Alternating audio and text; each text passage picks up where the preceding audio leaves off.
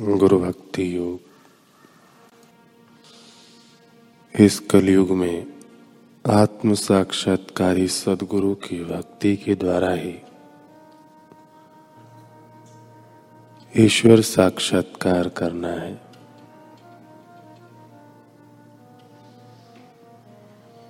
सत्य स्वरूप ईश्वर का साक्षात्कार किए हुए गुरु कलयुग में तारण आ रहे हैं।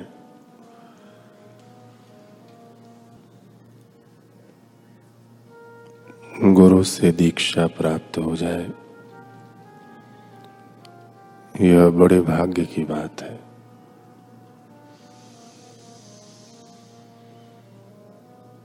मंत्र चैतन्य यानी मंत्र की गूढ़ शक्ति गुरु की दीक्षा के द्वारा ही जागृत होती है।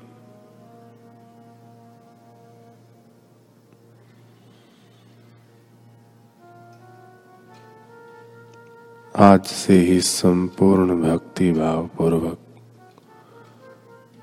गुरु की सेवा करने का निश्चय करो।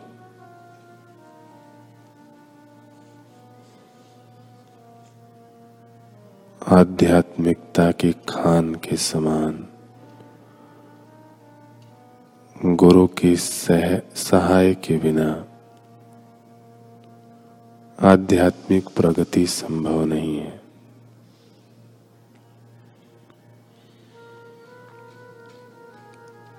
गुरु साधकों के आगे से माया का आवरण एवं अन्य विक्षेप दूर करते हैं और उनके मार्ग में प्रकाश करते हैं। गुरु की सेवा के बिना पवित्र शास्त्रों का अध्ययन करना यह समय का दुर्व्यय है।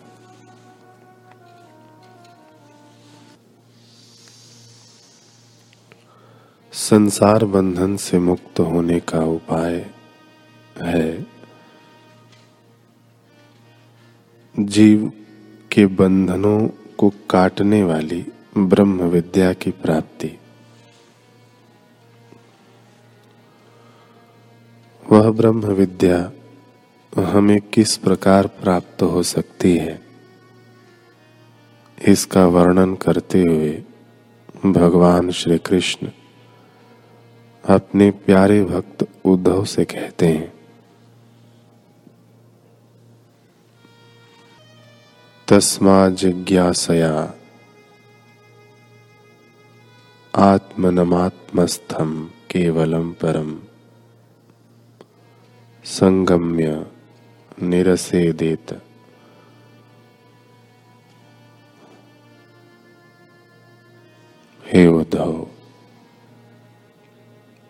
जिज्ञासु को अपना चित्त सदा स्थिर रखना चाहिए।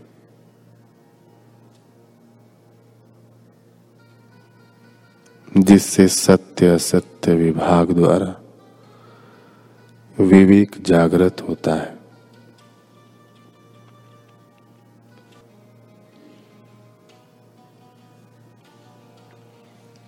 उसमें जितना असत्य होगा उतनी ही अविद्या होगी।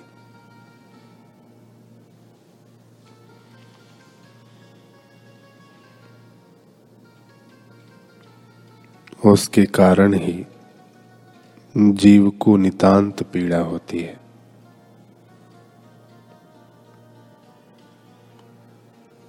उसका समूल विनाश करने के लिए सदविद्या प्राप्त करनी चाहिए। सदविद्या साध्य करने के बाद परमात्मा अधिक दूर नहीं है। वह अपने स्थान पर इसी देह में भरा है। शरीर इंद्रियों के समुदाय में ब्रह्म परमात्मा व्याप्त रहा है।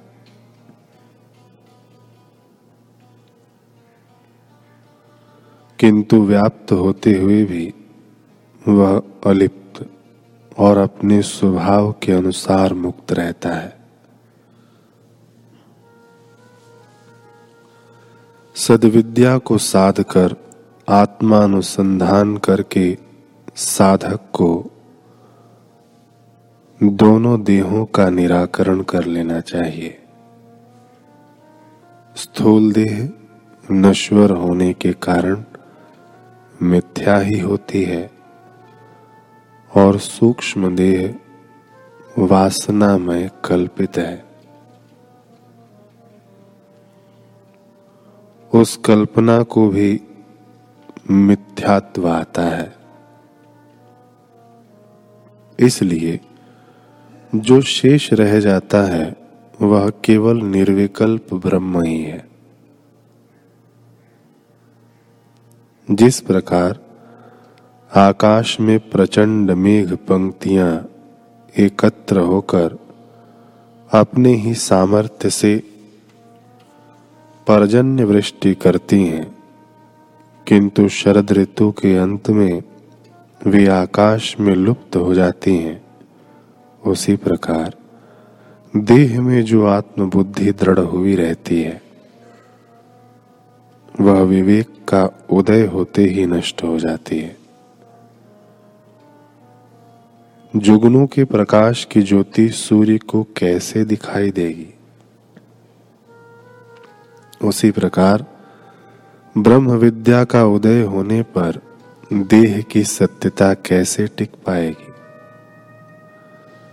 रस्सी की जगह सांप का जो भ्रम हुआ था, उसकी सत्यता मालूम होने पर सांप का भ्रम समाप्त हुआ और वह रस्सी के रूप में ही शेष रहा।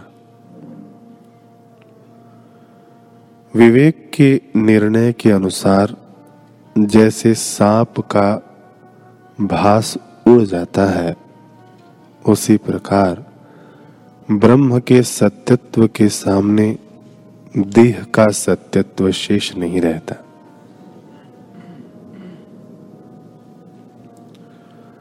नरदेह का आश्रय लेकर ब्रह्म विद्या का विकास होता है। उसका जन्म स्थान देह है। उसी का निर्मूलन वह कैसे करेगी?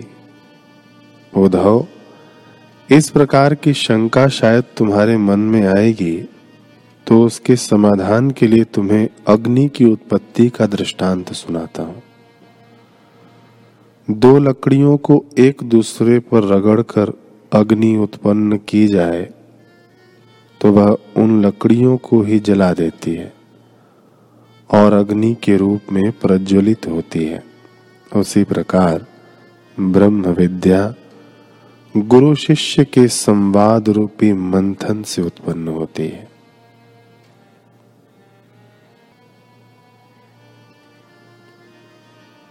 गुरु का उपदेश मथनी है।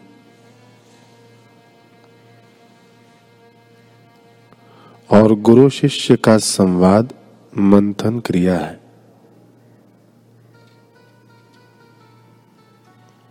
इस मंथन से ज्ञान अग्नि उत्पन्न होती है।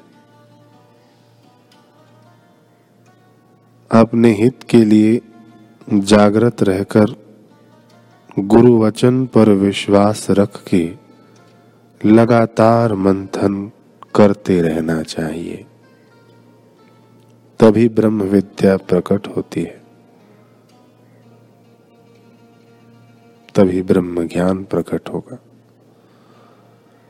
आत्मज्ञान से आत्म सुख प्राप्त होते ही ज्ञाता, ज्ञान गेय आदि का अस्तित्व ही नहीं रह जाता। आत्मज्ञान से संसार दुख का विलय होकर आत्म सुख का लाभ होता है। और आत्म सुख में माया के गुण दोषों का पूरी तरह विनाश हो जाता है।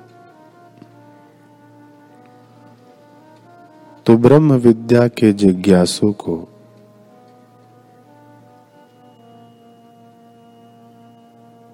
सदैव गुरु वचनों का अनुकरण करना चाहिए। यही एकमात्र उपाय इस विद्या की प्राप्ति का है।